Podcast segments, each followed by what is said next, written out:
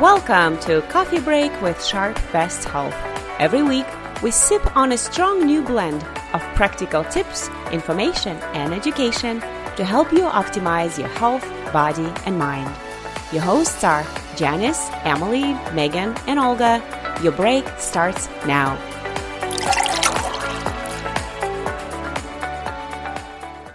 Welcome to another episode of the Coffee Break with Sharp Best Health. This is Olga.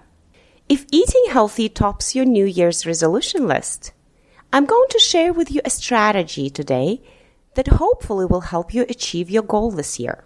The strategy is called the 80 20 rule. What is the 80 20 rule, you may ask? Well, let me explain.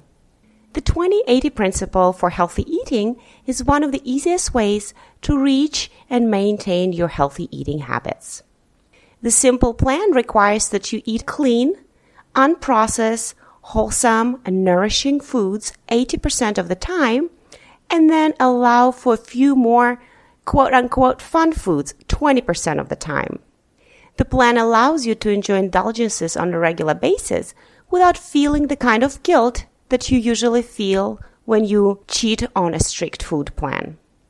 This plan gives you a flexibility you need for different situations like birthdays, dining out, and snacks, and also teaches you balance, moderation, and indulging without, again, uh, having this guilty feeling that we usually have when we are trying to stick to a very strict diet plan.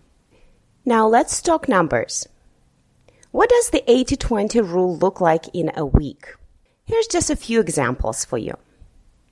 Let's say you follow a three big meals a day meal plan. In that case, your 100% will be 21 meals a week. And then 20% would be a tad over four meals a week, perhaps four meals and a snack. Those are the meals and the snacks that you will spend for your fun foods. If you're following a six smaller meals a day meal plan, and I know for sure some people prefer that kind of eating plan with more frequent meals spread out throughout the day, then you will have 42 meals a week, which is your 100%. And then your 20% would be eight and a half meals. So maybe it will be eight meals and two snacks a week. If you're like me and follow a three meals and two snacks a day meal plan, then your 100% will be 21 meals and 14 snacks a week. And your 20% will be four meals and three snacks that you can spend on your favorite foods such as pizza, cookies, slice of cake, chips and salsa at your favorite Mexican place. You get the idea. Even if your particular eating plan is not on the list, I hope that these examples give you an idea on how to figure out your personal 20% range. If you decide to follow the 80 20% rule, it's important to keep a few factors in mind. One is the importance of moderation. Practicing moderation is the key, even with the 80 20 plan. The 80 20 rule is not an excuse to overeat or overindulge.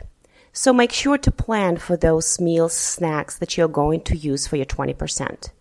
If you don't plan, you may find yourself getting tempted and overindulging way more than your 20% of the time, turning your 20% into 20ish or more.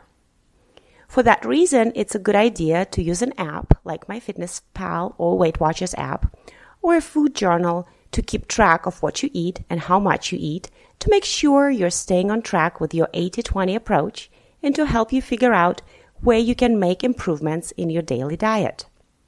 Another factor to consider when following the 80-20 rule is quality. Spend your 20% wisely. Don't just go tucking into a tub of generic ice cream for your 20%. Instead, enjoy the finest gelato you can find. That way, you will be consuming far less artificial flavorings, sweeteners, and any other chemicals that can be used in processed foods. There is still sugar and other ingredients that may not contribute to optimal health, but by choosing the least processed option, you're going to drastically decrease the number of artificial substances. I hope this episode gave you a good overview of the 80 20 rule approach to healthy eating. And just to wrap it up, here's why you may want to explore that principle. Number one, The 80 20 principle will help you stick to a balanced eating plan without feeling deprived. Number two, it will remind you that you don't have to be perfect to be healthy. Number three, it will keep you sane. Number four, it will allow you to try new things and enjoy treats guilt free. Number five, and the most important of all, it will give you freedom. After all, isn't that what life is all about?